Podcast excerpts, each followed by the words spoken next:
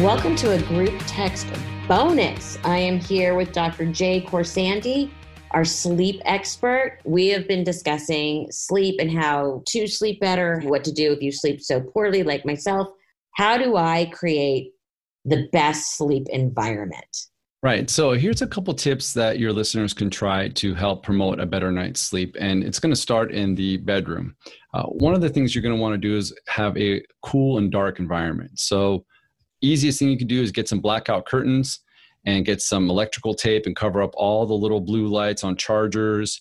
Make sure there's no light coming in at night because any light that penetrates at night could potentially hit your eyes and, and block melatonin release, which is going to affect your sleep. So, the optimal temperature to sleep in is 68 degrees or lower. So, air conditioning, a fan, a bed cooling system, uh, things like chili bed pads and system. Bed. Let's yeah. explain that. So these are ways to cool down your bed rather than your entire house uh, or apartment. It's just going to be a little box that sits by the side of the bed and either uh, circulates cold water or cold air throughout your sheets, which will then cool your body temperature down, uh, which is a big deal because the hotter you sleep, generally the worse you sleep. Dr. J, what's the ideal temperature, sleep temperature? 68 degrees or less is ideal for a sleep environment temperature, right? And your body needs to drop about a degree to fall asleep properly. Another quick tip I forgot to mention earlier, too, is if you're someone who has issues with cold extremities, meaning cold hands or feet, you're not going to fall asleep as easy. So the body needs to have the same temperature in your extremities as it does in your core. So cold feet at night, you won't sleep. So either soak them in a, in a warm bath or wear some socks at night, something like that. You mentioned that you that your house your your your setup is literally you referred to it as a sleep cocoon. What is this and how do we create a sleep cocoon? You're like there's all sorts of devices we can be using. Talk yeah. us through if we wanted to to make our own cocoon. If you want to make a sleep cocoon, it's going to be a blacked out room at night.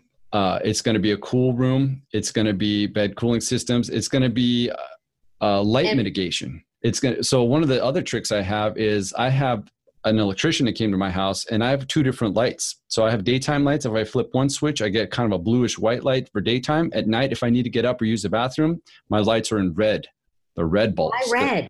because red doesn't interfere with melatonin release at night. So, so my house at night, my entire house actually looks like uh, a prostitution zone. I was going to say it looks like a strip joint. Yeah, but uh, between me, my wife, and my young kids, I mean, we all fall asleep at night piece of cake because we're in an environment that's conducive towards sleep. So those are the sleep cocoon type things. What about um, the weighted blankets? Weighted blankets are great. Uh, they increase what's called parasympathetic response. It's almost like someone giving. It's like kind of the same as some cuddling or hugging or you know someone holding you. They've used it a lot of research in the past with autistic kids. Uh, I've used them before as well. One of the tricks you want to do is make sure they're not too heavy, and, and one of the other things is make sure your feet stick out past them because for me, my ankles got kind of torqued when it was underneath it. So uh, those are great things as well too they can they can be a little hot sometimes, especially in the summer. What about sleep apps? So uh, we mentioned uh, sleep trackers, which are things that are going to measure and track your sleep, and sleep apps are great as well too. Anything that gives you some kind of either objective data on how you slept or helps you sleep better. I mean, there's these sound noise generating apps that will make yeah, what, white noise. What about those white noise machines? I have a friend that literally cannot sleep without a white noise machine. Or the TV. Yeah, the TV is a bad one. I, I, would not recommend the TV at all. Uh, again, back to the sleep cocoon. I don't have a TV in my. I only have one TV in my entire house. So I, I don't have TVs in the bedroom. What is wrong with you? I make my living on TV. I'm sorry, watch Melissa. I know. I know. Eat less. Watch more TV. and that might be why your sleep is suffering a little. I don't know. Uh, but yeah, that that's a that's a bad one. Is, is light exposure, TVs, things like that. Um, apps are great. White noise machines are great. Why do the white noise machines work? Uh, they just help block out noise. Noise can, it depends, I guess, where you are. I mean, if you're someone that lives by a subway station and you're going to hear trains all the time, maybe that wakes you up and this will help the brain focus on something else or drown out that noise as well, too. So, uh, white noise machines can help. I don't really use them that much personally. Some people love them, some people hate them. What about these new clocks that supposedly wake you up very slowly? I mean, you talk about literally blackout shades that you tape shut doesn't that isn't that counterintuitive to everyone who says you should get up as the sun's rising and your circadian rhythms and all yes. that stuff Yeah, so the blackout at night is great, especially if you have a lot of ambient light coming in uh, from city lights, street lights, things like that. Ideally, if you lived out in in the middle of nowhere on a farm, you don't need blackout curtains because there's no light coming in, and you'll wake up with the sun coming in hitting your face. Uh, but if you've blacked out your room, then you're going to either want some kind of light to wake you up. I wouldn't recommend an alarm clock. Uh, on me, I've got another next level thing is I've got special, I've got power curtains that will go up as the sun's starting to come out. So I'll get hit with the sun in the morning from that. And for those of us that don't have power curtains, um, yeah. do you recommend those those those timer lights that yeah. do all that? Yeah, I think those are great. You you want to mimic you just like you said, you want to mimic the circadian rhythm, right? So at night you want to avoid the light. You know, think of like, you know, people always talk about, you know, the paleo diets and things like that. I call it paleo sleep. And you want to kind of sleep like a caveman. You want to go to sleep as the sun's coming down and and the moon's coming up and and you want to wake up as the sun's coming up. And one of the other things that helps wake us up more naturally is temperature again is heat. So one of the cool things with my bed cooling systems is I switch it to turn to warm and I wake up with light and heat versus sound. So, you know, and I know it's all personal preference, but if just from a clinical sense, what should we be wearing to sleep in? As little as possible. Dr. J. You know, hey. But is, no, but I mean, is there something to that? Yeah, I mean that again. That goes back to temperature, right? The more you're wearing, the the hotter you're going to get at night, uh, and the more you're going to toss and turn. Um, I don't wear anything, you know. Hey, uh, and and I sleep. And in best. your red lights, I don't even. And my, I'm telling you, I, I should start charging at the door. Yeah.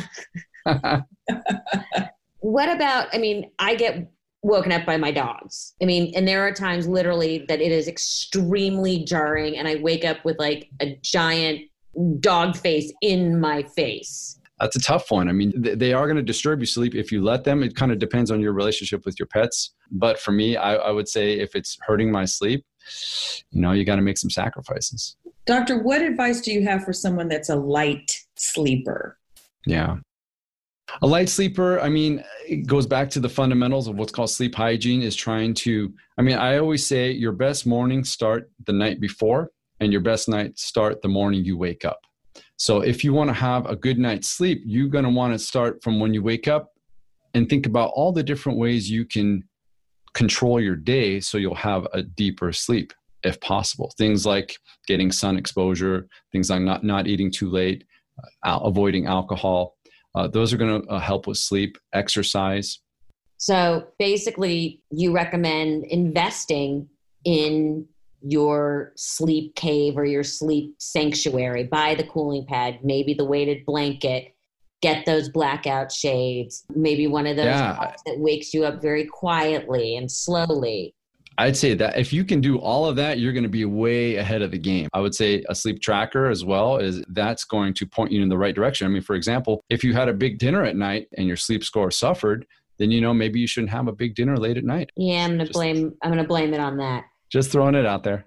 You are absolutely fascinating. It's also fascinating to realize how many bad sleep habits most of us have. I cannot thank you enough and keep the sleep hacks coming.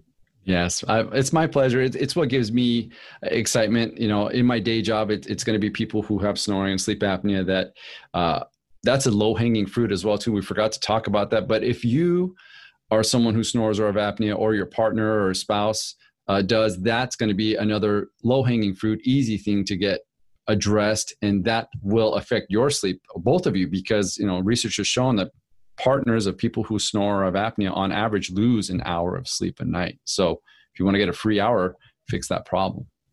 Thank you so much, and yeah. we're going to keep checking in with you for ways to make our sleep better. And I'm going to check in with you with my sleep score, as embarrassing as it may be. I'd be happy to help you, Melissa. Thank you for having me. It's been a thank, pleasure. Thank you.